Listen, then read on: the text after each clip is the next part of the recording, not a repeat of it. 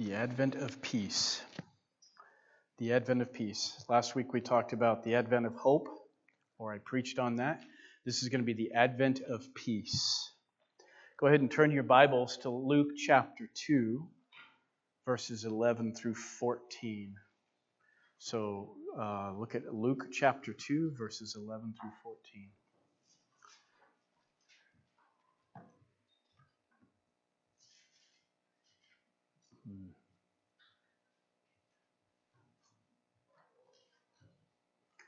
This sermon this week was really been birthed out of prayer. There's been some events, there's been lots of praying, and so I feel like this is what God gave me in my time of prayer.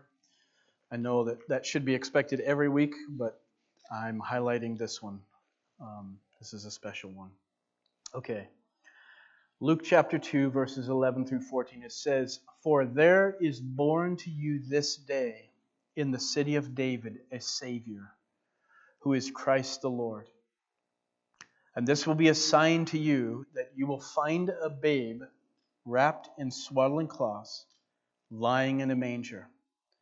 And suddenly there was with the angel a multitude of heavenly hosts, praising God and saying, Glory to God in the highest and on earth peace, goodwill toward men.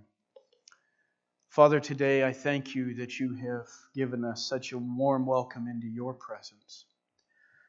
Father, if we have faith, the seed of, a, of the mustard seed, Lord, we could command a mountain to be removed and it would obey us. Today, Lord, I pray that you'll give us faith in your word, Lord, that you will open the eyes of our understanding Jesus, we absolutely need you to help us understand the divine perception of things. Lord, we do not come to this on our own. This isn't natural deduction. We need the Holy Spirit here in, in your word. And so, Father, help us understand. God, I thank you that you have encouraged us to come. Lord, you didn't encourage us to offer something, you told us to come. And here we are, Lord, come into your presence. And Father, I pray for the Holy Spirit all over this room. Holy Spirit all over this room, God, there is need here. There is need in this place. Father, there is a need to know you. Father, there's a need to understand from your perspective. God, there are major questions, oftentimes left on the back burner of life. And we need not just answers, but God, we need to hear from you, Father, that you would speak to us and that we would hear from you. Lord, this season brings for many not joy, not hope, but for many because of losses in life and struggles in life. It actually comes as one of the most depressing and difficult times of the year. And I don't want to escape that possibility, could be right here in this room. And so, Father, I just want to trust you today that this word will speak to our hearts and the Holy Spirit will animate the truths that will bring to closure some of these things that are troubling us and getting in the way of the joy of our Savior. And today, God, I pray that you will birth in us the new birth of Jesus and you'll give us new life from your throne, and we're going to love you in this. Lord, enable me today through your anointing, through the Holy Spirit equipping me to be able to speak from your inspiration. We give you all the praise in Jesus' name. Amen. There's three things that I want to pick out when I want to talk about peace. Three things today. Not that there's not plenty of more to talk about, but there's three main things that I want to focus on as I share with you this idea of peace. I want to make it so that we understand there is a difference from when Jesus said, My peace I give unto you, not as the world gives. So if you think of that verse, what Jesus was basically saying is, There's another peace. There's other kinds of peace out there, but not the peace that I'm giving. And I want to try and bring distinction there because if there's ever a time, not just in the events of the world, in the, the age that we live in, but if there was ever a time that we needed this message, it's right now. It's right now in the season of Christmas. It's also the age which we're living. We need to know the peace of God. We need this like we need the air we breathe. We need this like the next heartbeat we have. We need this peace. I don't know. You know, a lot of times, and, I want to say, brothers and sisters, it's really important that we avoid Christian cliches when we're dealing with the realities of God. In a sense, what we try and do is bolster ourselves to believe something that for whatever reason we're struggling to believe. You're better off to say, Lord, I just I'm struggling to believe. Like the man that comes to Jesus and said, Lord, I believe, but help thou mine unbelief. Help me come to that place I need to be. And really, when we're talking about this peace, this peace is a treasure beyond any treasure. And so we got to remember that it's not something you can have a cliche in place of. Yeah, I believe I believe in the peace of God. Are you settled in the peace of God? Has it settled in your life and filtered in the way Jesus intended it to? That's a big question. Three things. Number one, we have to deal with the fact that in the light of what Jesus said, the world is in conflict. The world is in conflict. Secondly, we need to know what true peace, we need to define what true peace is. We need a definition. Absolutely. Everybody's redefining everything today. Did you ever think we would live in a world where we would define male and female? Did you ever think that we would ever get to that place? So that if, if it's gotten that bad, trust me, every word that we read in God's Word is trying to be redefined along with a generation that's that confused. And then lastly, I think this will just end this focus, and that is that it is paramount. Purity is paramount for peace. Purity. People don't have a lot of peace because they real they're not pure. And I want to come to that.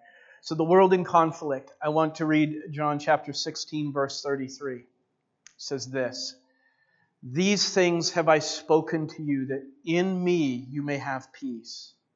In the world you will have tribulation, but be of good cheer. I have overcome the world. Now, I don't know about you, but to some degree, I think that's kind of mysterious. How did Jesus overcome a world that's still having conflict? We see it all over. We, I mean, I just expressed one of the main points. What is Jesus meaning by, I have overcome the world? What the world struggles with, Jesus has no part in, other than to deliver us from. In other words, what Jesus is saying is that I have overcome the world. Anybody within the world that wants to step out of it can. And I will give it to them. And how many of us don't want to step out of the confusion and the warfare and the problem of the world and come to find peace with God? And if there is no God, and if there were no promise that Jesus said this promise was not true, we might as well just be looking for the quickest opportunity to find our grave. I don't want to live any longer if that were true. But Jesus does, and He has.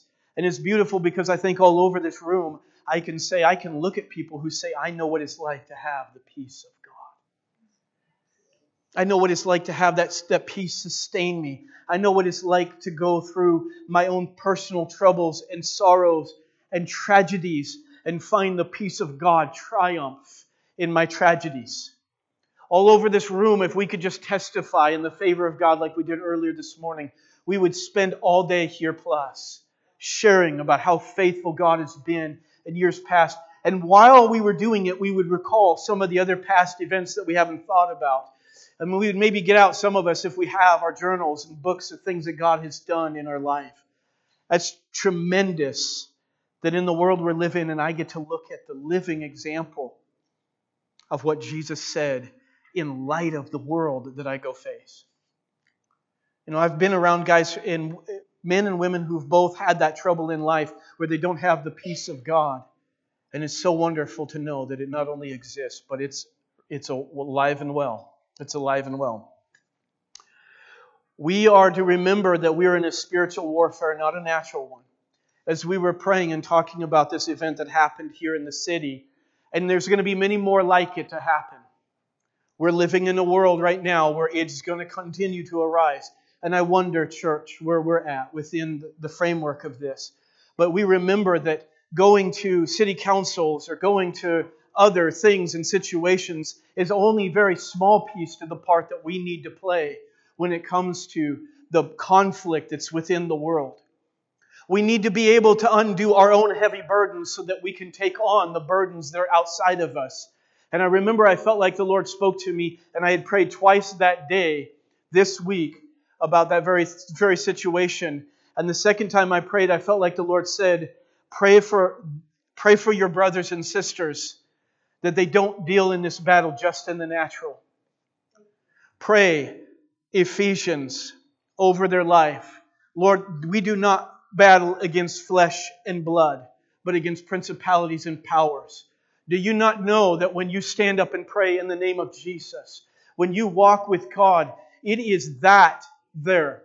Our letters can do no more good than just as, have, as if we had never written them at all if we do not have God in His Spirit backing us behind what we're doing. We have to remember we're in a world with conflict. And while it's in conflict, while we're at war, we're not, we're not at war in our spirit. We're at peace in our spirit, but we're at war with what's going on in darkness. We want to remember that we're not fighting, we are fighting for souls, not fighting with them. Yes, we have arguments and battles that we have to do with people, but that's not what this is all about. It is that we're fighting for them. If you are fighting with somebody that you're not fighting for, then you better stop fighting with them. Because when we're fighting for somebody, we mean their welfare, we mean their good, we mean the best of their life. And so I know that oftentimes family struggles, and this year, in this time of the season, either you're going to enjoy family or you're going to have struggles with family. And you can't escape that, that path. But a lot of our struggles come under the headline of what somebody has done to hurt me. Well, brothers and sisters, I don't know what yours is all about, and I don't know what it is, but I could say this you've got to let go of it. You got to let go and you got to give it to God. You got to let the pains of the past die off and you got to give your time to Jesus. And you got to love the person that has struck you. You got to love the person that has cut you. You got to love them with a new love because if there's ever going to be a resolve, it's going to be that love never fails. Love never fails.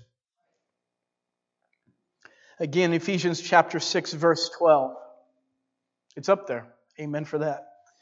For we do not wrestle against flesh and blood,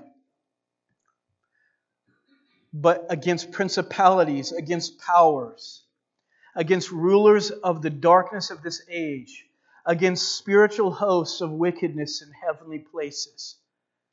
That's you. That's me. That's what we get to do. We get to be a part of that. You know, you have these, this is who I am. Well, let's just make this of who I am. I am one who stands in the gap. I am one who gets in the middle of the battle. I get in the thicket of the prince of the power of the air.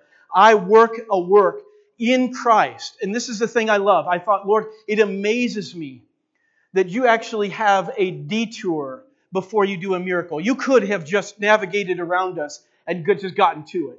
You could have went and saved our neighbors and did everything but you included us in it. And so you decided to detour and call us in an upper room to pray, in a, in a time in our own lives to pray before you go and do it. And I am a wonder. It blows me away that God wants to use us in a place of prayer as the stepping stone before He does the miracle. I don't know why He does, other than I think that it intimately, deeply, intimately draws us into what God is doing. I want to be a part of that. So I'm broken and saddened when I meet with somebody who just doesn't have the heart and the love of prayer and has been sidelined because of life's difficulties, as it were. Man, if you just understand your difficulties, take them before the Lord and let Him empty you of those pains. And then let Jesus emulate His will in front of you. And I'm overthrown. And this is what I say is the revelation of God is paramount to our times of prayer. Man, Lord, I need a revelation of heaven. I need the Holy Spirit to secure to me the realities that I don't see. There's not a physical understanding of. And so that I can embrace this as this thing has happened. There was one book that I read and I loved this. It says, uh, it was, I think it was Andrew Murray on the blood of Jesus. And one of the things he talks about in faith, he says, faith acts as apprehending something, as already having received it, yet before it's yet realized and experienced within your body. That's how we come to God. God is like, you don't need a physical evidence. And so, what we do need is the Holy Spirit to help us hold on while we're doing it. And I would say this for anybody who understands a little bit about intercession, understands what it means like to get down into the place of battle in prayer, you understand that it takes from you. You understand that sometimes, like I know there has been times for me that I was so gripped with an insatiable inability to stop myself from crying. There was such a, a radical revelation, a very distinct understanding of something as if God were giving it to me that I couldn't get out from under the impression of it. And I felt like Jesus, if I could put it in words, I felt like what he was saying was, I need you to be here for that. This is my heart. And some of us have cheapened faith. Paul says faith works by love. We've cheapened faith. I don't have to feel. I don't have to desire. I don't have to anguish. I don't have to burn. I don't have to feel compassion. I just have faith. Lord, pour into us, baptize us with streams of love that never go away. I mean gospel love. I mean sacrificial love. I mean that love. And I think the reason why is because we don't understand the necessity of the cross and the gospel. Sometimes we're just happy enough if somebody makes enough reformation for life to look Christian. We're like, no, there's something powerful about when Jesus gets inside of us and changes us. So here we need to remember, in light of this verse, that hell's tactic is to distract us. That is hell's tra- tactic. Let's get you off the spiritual warfare plan. Let's get you away from battling with principalities and powers. Let's get you fighting carnal. Let's get you fighting carnal battles with one another and then keep you there and then destroy you there and, and ruin your joys there and take away your peace there. Or that's hell's tactic. And we need to remember while this is happening that we don't want to confuse passivity for peace. Passivity for peace. I don't do anything. I don't worry about anything. I don't think about anything. I just know. And some people really do feel like that's a peace. I, I'm passive. I don't worry about it. I close my doors. I close my eyes to the struggles that are going on around me. And that's peace. And some of us, that's the only way we could get peace in a sense, until you have Jesus at the center. Or arrogance as self righteous indignation. Or, as, I'm sorry, as arrogance as righteous indignation. Some people are just arrogant, arrogant but they, they rephrase that into being righteous indignation, or something like that. Jesus has called us to humility, and he's called us to do battle in the Spirit. Battle in the Spirit. I think some of the most powerful prayers in battle against darkness is not ones with words, but ones with tears. Ones with tears. My favorite verse, I told you my favorite verse last week, didn't I? Well, I'm going to tell you my other favorite verse this week. Psalm 126, and in the end, those last two verses, it says, They that sow in tears shall reap in joy. Imagine if a farmer, here's, here's how we get to farm. I get to farm with tears over the souls of my loved ones. I get to sow tears of, and, and where did those tears come from? And I said this well in a meeting with actually Noah this, this week. And I said, it's just like it was almost like I was grasping to find words for this in my heart, but I said, It's like I'm standing in between the nourished great love that I have for God and His magnificence and how real He is, and then the person that I love deeply and sincerely, no matter how bad or how difficult or even the pain they've brought me. And I look at the gap and I want to close that gap. See, the Holy Spirit wants to do something inside of us. To, there's an anguish for the promises of God. There's a deep, deep anguish as to see the fulfillment of God's word in needy, needy souls. And so when God lets you in the middle of that, I think that's what spiritual warfare and this battle and this conflict has something to do with. And so when we do this, when we when we get in the middle and God somehow helps us get there, there's such a spiritual force at work that you can't help but feel like I don't I don't think I'm bringing it together, but I think this is a part of it and I don't know why. And my heart is burning for the promises of God and fulfillment. And imagine Jesus saying here from heaven, I could just give this. But this is what's special and powerful about, I think, what God's work is in the lives of His, of his children is this. But if what I could do could have, could have more of their joy, their heart, and their, their um, commitment tied, tied to it, then I want them to enjoy it to the fullest. And so sometimes that gap is that greater longing. How many of you have been out in the heat and thirsty, thirsty, thirsty? And the longer you're out there and the less you have water, the more thirsty you get. What does that first drink of water taste like? It's, it's like a euphoria in a sense. It's this ecstasy that happens in a sense.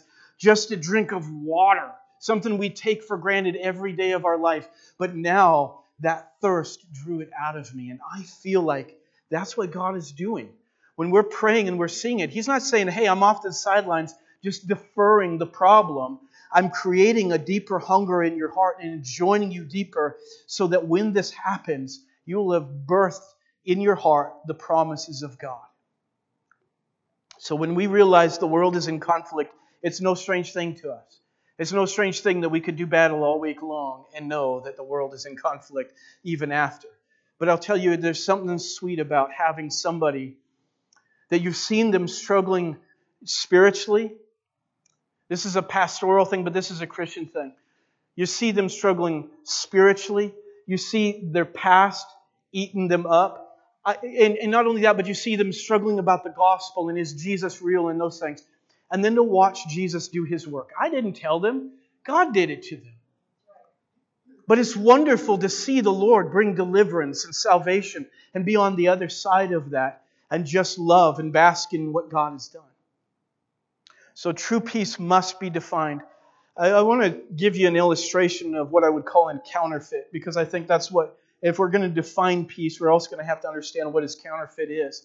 I remember we had, this is a number of years ago, and I, want to call him a friend, but he was much older than I was. He was an adult presence when I was a teenager. And did you have a question in the back? Okay.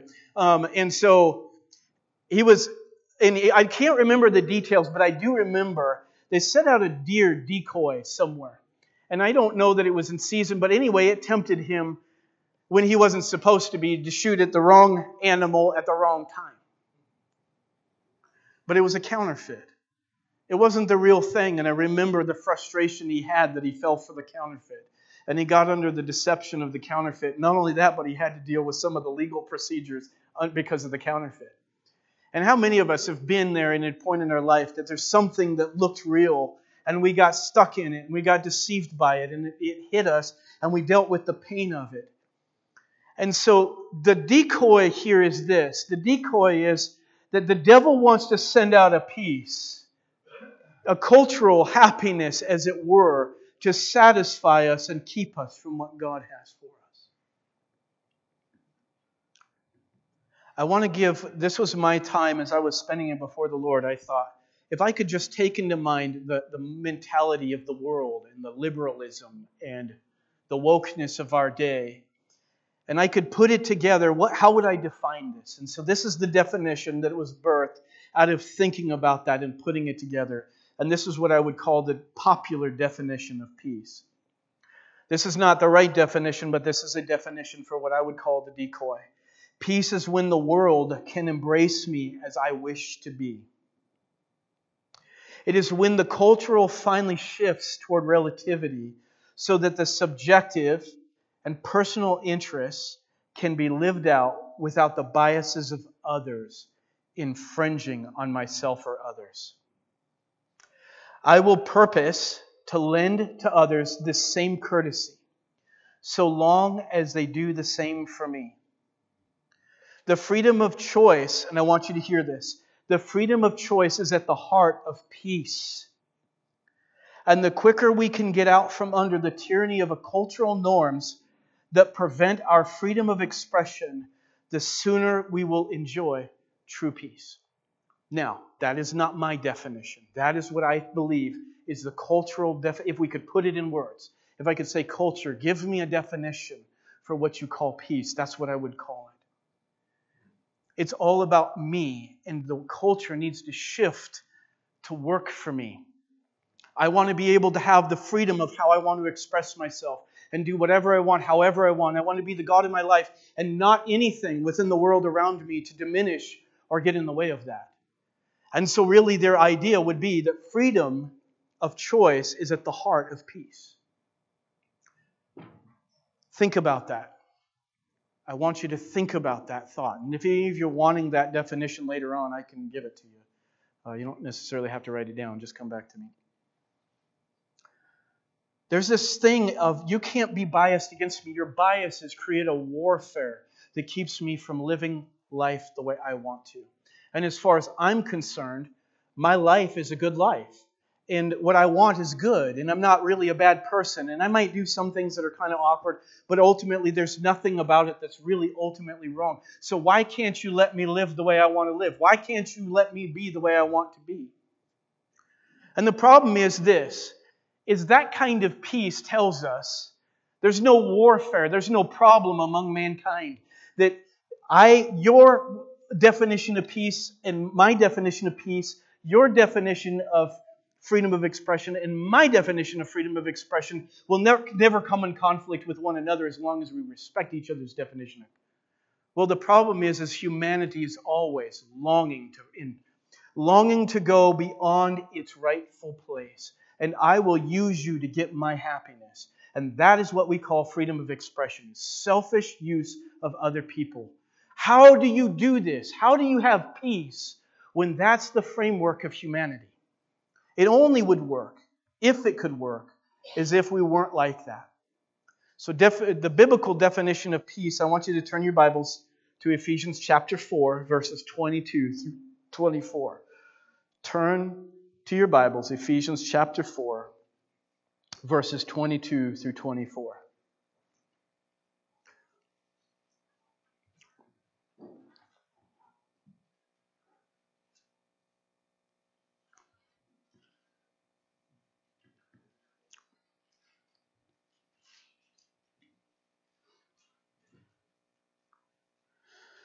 Ephesians chapter 4, verses 22 through 24 that you put off, and this was in my prayer time this week, that you put off concerning your former conduct. Come on. Do you hear it? We can stop right there. That you put it off. You're concerning your former conduct, the old man. Now, we're not talking about age, we're talking about the way I used to be. It doesn't, it doesn't serve God's purpose anymore, which grows corrupt according to the deceitful lusts. The deceitful lust, you could name that the lust to gratify myself above all else. And be renewed. So it tells us do two things put off, and then it tells us be renewed in the spirit of your mind that you put on the new man, which is created according to God in true righteousness and holiness. I'm going to tell you something. This is my experience. Ask Christians. You don't need to ask the world, just ask Christians. Do you believe that you're living a holy life? I would not be surprised if you would hear them say, No, I don't feel like I'm living a holy life. Because they know there's gaps. I sin, I do some wrong things, all of that other thing. But notice that the Bible isn't telling us to live righteousness in gaps, it's telling us to live righteous and holy. But notice what it's coming out of. It's not coming out of an old man, it's coming out of a, a new man. And notice what it, how it happens. It's renewed. We're renewed in the spirit of our mind. So the Spirit of God is renewing our minds. That's why I, I'm, I'm brokenhearted when we find people aren't in their Bibles. They're not in their Bibles. And if anything, they're looking for the special recipe in the Bible. No, find Jesus in the Bible. And so we're renewed by the Spirit of God. We read, but the Spirit of God gives us divine understanding. The Spirit of your mind that you put on the new man, which was created according to God in true righteousness and holiness. So we're putting off and we're putting on. We're putting on something new. We're putting off that which was old. I've had a few conversations, and I would say the problem I'm seeing is one of the reasons why they're not ready to put on the new is because they're not ready to put off the old. And one of the reasons they're not putting off the old is because they're not ready to put on the new. They both go hand in hand.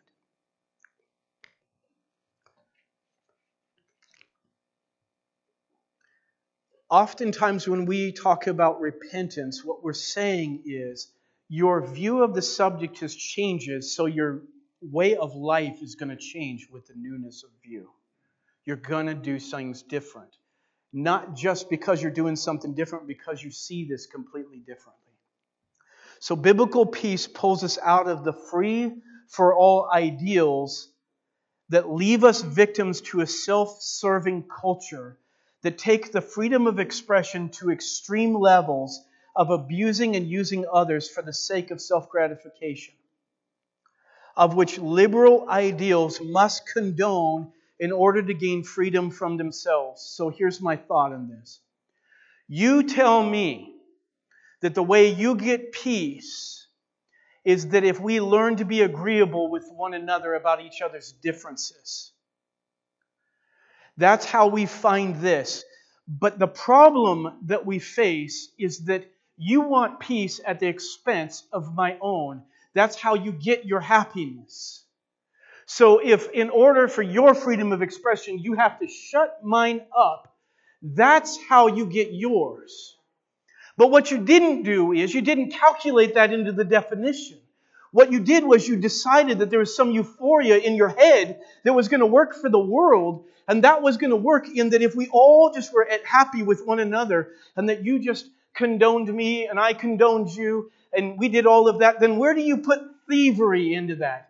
Where do you put adultery into that? Where do you put all these awful sins into that? And somehow they think that that's going to go away. And what the problem is, is they don't have any addressing for that. That's why there's no peace in it, because there's still conflict that's going to happen. Human conflict, and they're ignorant of that whole idea and calling us to believe it. Now, I'm going to tell you this. Either they're not saying it completely, but that's the idea behind it. So the liberal has to condone, and it's interesting because if you get an intake on some of this that's happening, and some of these guys like uh, um, uh, some of our Christian apologists that are actually arguing in favor of God. And what you're finding more and more is this idea that once you begin to tap into, there's no more moral objectives. There's no more moral objective, it's all subjective. So, how do you feel about what's right and wrong? And, and of course, there's going to be a subjective level, but the objective level is what makes the subjective level right or wrong ultimately. But the idea is this is that once we begin to say that it's no longer objective, that can be all based on everybody's personal opinions, then now we don't have to feel guilty for wrongdoing. The problem is no wrongdoing exists. It can't. Not under those headlines. Because ultimately we would say this if if this happens, what we want, the ideal is this that nobody's going to abuse me in order to have their freedom. That's the ideal. But the moment that changes, the ideal goes out the door. This whole philosophy does no longer exist. So you can't have biblical peace that works in this way. So, biblical peace, number two, does not call the world or culture to embrace our, de- our definition or our personal definition of freedom of expression nor does it necessarily regard your convictions in the Bible. So even if, as a Christian, the world and the culture continues to push me away as a Christian, that's not what this peace is based on that Jesus has given us. It confronts the superiority. Biblical peace confronts the superiority of the self life in us so that we can authentically love God and others even if we're hated for it. The only way that we're going to have peace with God if it deals with the root of the problem in its selfishness. Selfishness. Selfishness demands you must love me and like me and condone me and all of that. That's childishness. We battled with that as parents constantly. No, my son, my daughter, you can't just, whenever we go to the market, I can't condone any kind of behavior you have because you have this role of selfishness that you, you want mommy and daddy to say yes to.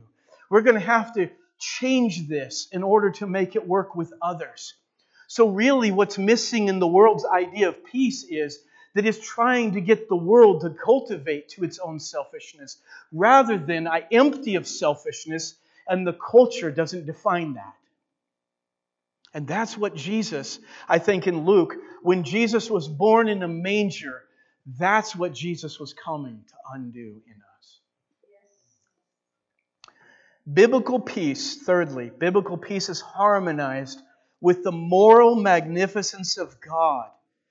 And the measure by which we get to enjoy it is based on the level at which we embrace His purity. One more time. Biblical peace is harmonized with the moral magnificence of God and the measure by which we get to enjoy it, so how much, at what level you enjoy it, is based on the level at which we embrace His purity. Today, you can be a Christian adulterer. Today, you can be uh, a, a Christian who loves absolute secularism, and you can be invested in it. Today, you can be a Christian with gossip. Today, you can be a Christian who demoralizes others to make yourself big. At some point, we have to realize this has to go. But how does it go? It's because we get involved in the beauty and the purity of God. We embrace it, we get involved in it, we let our lives become all about it. I want to share with you this quote. It says this By this, we see that the promises of God are really given freely. And we are also to see that they are received only by those who are truly pure in heart. Purity is the channel in which God's promises can flow through. And purity is without merit and carries with it a virtue for our unworthiness. Purity holds with it the humility that does not destroy the gifts of love or manipulate God's grace into self serving ends. Purity lends us to God, and it furthers His will by making us fit to receive from Him and lending no limit as to how much we may give, He may give, or on how much we may receive. I think Jesus said it really well. They that are pure in heart shall see God. Um, and there's so many other places in the Bible. Go do a search on purity. I mean, we're looking for peace, but we're not looking for purity. Understand the attachments. My kids, as they were young, they'd, uh, they'd have their Lego sets and they would build them. And some of them phenomenal. And, you know, when I was a kid, Legos, they were very basic. So you had to use some unique blending in order to create something that open bigger doors that open besides the ones they gave you. But nowadays they have parts that are just remarkable. But the thought behind this is this is that when we think of peace, we got to realize the other Legos that come onto it. We build this as it becomes one thing. And so oftentimes in our culture is this we want peace without the other parts that go along with it. And that's not what Jesus was talking about. So then we have to define, if we're going to do that, we have to define not only the peace, but we have to define purity. And again, I think it's within, it makes sense to me that we take some time today and say, if we could put the culture together and we could put their definition into purity, what would it be? How would they do that? So, purity is paramount for peace. Purity is paramount for peace. Again, Jesus said in Matthew 5, verses 8 and 9 Blessed are the pure in heart, for they shall see God. Blessed are the peacemakers, for they shall be called the children of God. Western culture today is trying to convince us that purity is based on being true to yourself and letting others do the same as an ultimate end. So it's about being true to myself and letting others do the same as an ultimate end. If, in order to maintain your personal utopia of being the best, the, so if, in order to maintain your personal utopia of being the most pure you, you have to cancel others around you, then do so. Relationships are secondary to personal happiness. Relationships are secondary to personal happiness. That's why marriages are failing. Because what you want, you want first and foremost before you're willing to give what they need. And it's a battle. It's a reason why we cannot maintain good relationships for long periods of time because of because we're the first and foremost. And so purity really would be invested in this idea of peace. If I can be true to the real me, and that the culture can begin to be redesigned to fit that, then I can have both purity and peace within that framework, and you can move God out of the picture. But biblical purity is on the basis of this Second Chronicles chapter 7, verses 13 and 14. So if you'll go there to your Bibles, yes, I know it's up there. So if you don't have a Bible, you can. That's all we, you know, we only put those up there for the people who don't have their Bibles with them. You guys that have your Bibles, you have to open up and find it. As a matter of fact, next Sunday, you have to bring your highlighter with you so that you can highlight those verses too. You don't want them ever to get lost. Second Chronicles, Chronicles, chapter 7, verse 13 and 14. And uh, don't confuse that with Second Corinthians. I'm just joking. Second Chronicles 7, 13, 14. Most of us are pretty familiar with these verses. But the one actually it's the, the 14th verse we're mostly familiar with. It's the 13th verse that we actually oftentimes escape. You almost never even hear it said. Are you there? Awesome. When I shut up heaven and there is no rain, or command the locust to devour the land, or send pestilence among my people. If my people who are called by my name will humble themselves and pray and seek my face and turn from their wicked ways, then I will hear from heaven and will forgive their sin and heal their land. How many of you knew that the gospel, the New Testament revelation of God, was hidden in the Old Testament, right here in Second Second Chronicles 7:14? If my people, which are called by my name, who put their faith in the sacrifice of Jesus, will call upon me in faith in the sacrifice of Christ, knowing that they couldn't do it themselves, and humble themselves and pray, and in light of the sacrifice of Jesus, and turning their hearts to know that He's the reason they'll be forgiven, will uh, repent of their sin and turn to me, I will forgive their sin. I will hear from heaven and will forgive their sin and heal their land. Isn't that a wonderful promise that we get to experience while we trust in Jesus? I will hear from heaven, will forgive their sin and heal their land. You know what I wonder is this I wonder if the churches of Wallowa County, included this pastor right now, understand what God just said here.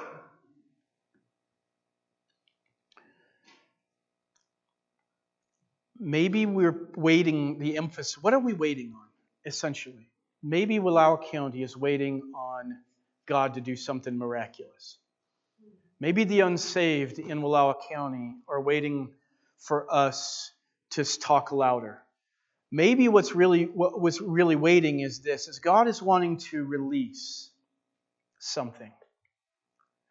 But whatever's in our hearts is actually preventing it. Because God says, I want to do a work in you, the first thing, and then I want to do a work in others. So, our family members and the people that are tied to us, we're like, how come they're not following Jesus? And I think this goes back to us is if my people, which are called by my name, the land, the struggle of the community is wrapped around Rather, my people are in a right relationship with me.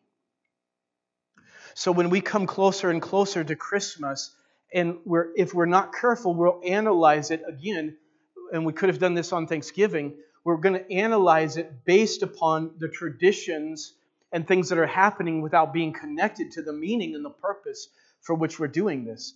I love this quote by A.W. Tozer. He says, "In what kind of habitation pleases God? What must our natures be like before He can feel at home within us? He asks nothing but a pure heart and a single mind. He asks no rich paneling, no rugs of the Orient, no art of treasures from the afar. He desires a sincerity, transparency, humility, and love.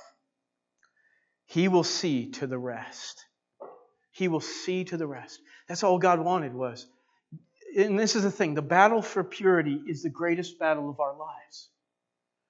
The battle for real purity is the greatest battle of our lives. Because everything around us, everywhere you go, is actually introducing everything opposite of purity. There's so much compromise or blatant contrast and conflict with purity that it's a daily fight to go there. I love Joseph in our men's meeting, and he'll say, that the battle is always an uphill battle, and it's so true. Everything is an uphill battle. But that's what God wants is purity in it. So can I be in an impure world and retain purity? Well, we know Noah did. We know Noah did. We know many others have done it. Not perfect to perfection, but they did it. And so purity is the precious. If I would say anything, there's, this is a gift that's not under the tree. This is a gift that nobody's going to give to you. This is a gift that you need, though. This is something that we need that we should, if we're going to spend money for, if it could be spent for, we'd spend every dime to have it. It's purity. We need this purity, or we can know nothing of this peace. We can know absolutely nothing of the peace that God promises. Biblical purity is about being true to God, not to yourself. And isn't that really, if you want to get down to it, isn't that the truest being true to yourself that you really could be?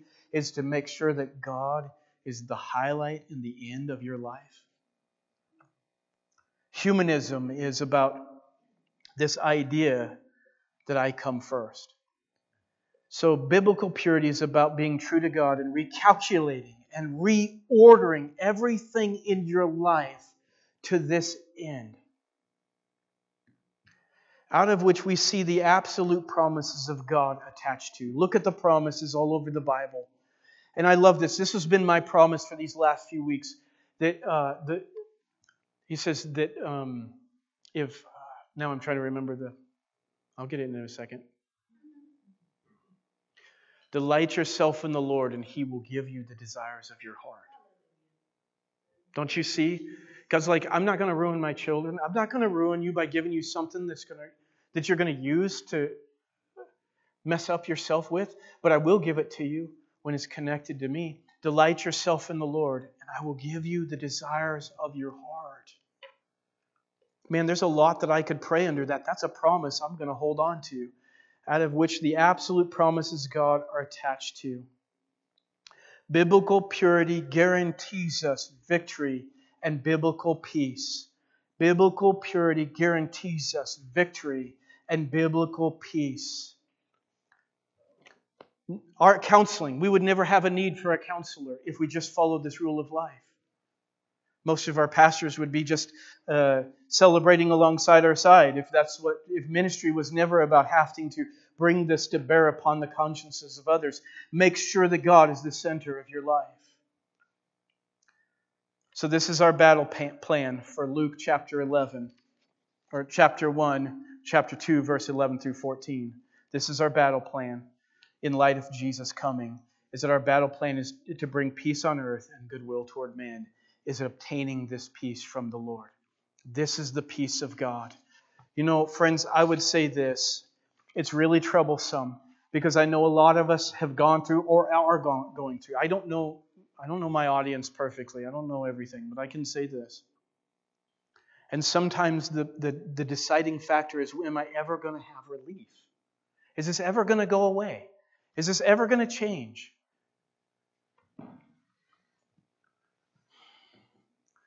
Don't lose the peace of God because you got stuck on some outward thing that doesn't have any reference to what Jesus can do on the inside of your heart. Though the outward man perishes, Paul says it powerfully.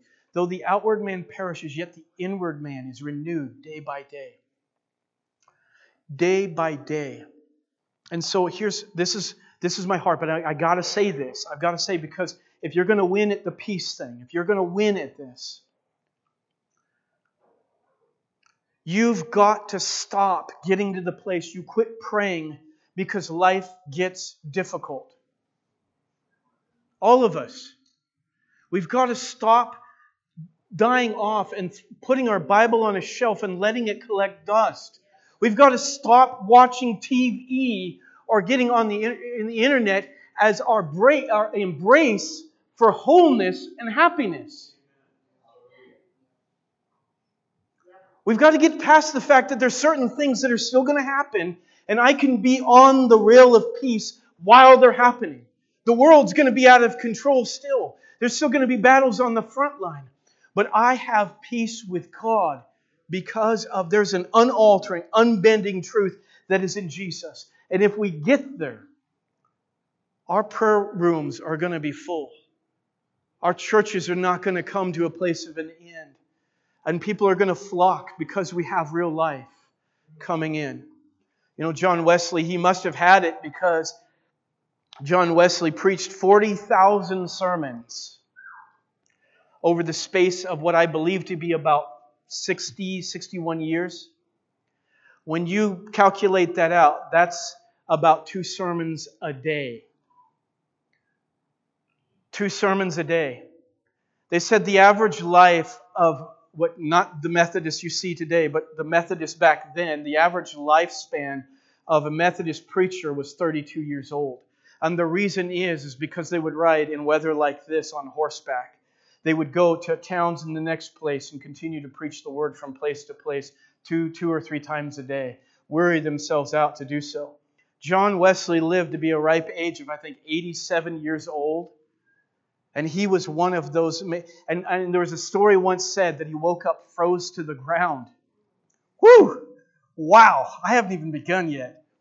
He woke up, froze to the ground, and he had to pull his arms loose and his legs loose, pulled his body up off the frozen ground, and he got up, uh, got up and sang the doxology. Wow. Now, I believe that's not the product of a man who's about legalism. That's not a product of somebody that takes lightly the, the words of Jesus. That's somebody who's actually found the life that is in. That's somebody who understands the peace of God. Read that story. Amazing. Man, and I would never say, hey, I'm your example. Man, not when you have men like that out there. And then you have Jesus and Paul the apostle as an example. So let's do this together. Let's walk there together. And I want to just say this I want to challenge you to, this morning. I want to challenge you this morning to not be content with where you're at. I want to challenge you to look for God's next place of growth in your life and bring anything and everything out in the open. Lord, here I am. Jesus, I am, and I'm not here just to stay that way. I'm here for you to change me. Every one of us need more from Jesus. Every, and every one of us need to be closer to Him. Let's do that this morning. I'm going to invite you here to the altar and to take communion with that in, in mind. And we want to have that time together. I'm going to first, if I remember right, I'm going to serve some of the elders of our church first. Um, but I want to take a few minutes before we do to have some worship, some personal reflection, and some time with God. You know this. I want to tell you this. I never needed a reason to get to the altar. I never needed a reason. The altar was a place of a miracle could happen. That's what I always looked at. You can you can give me as long as there's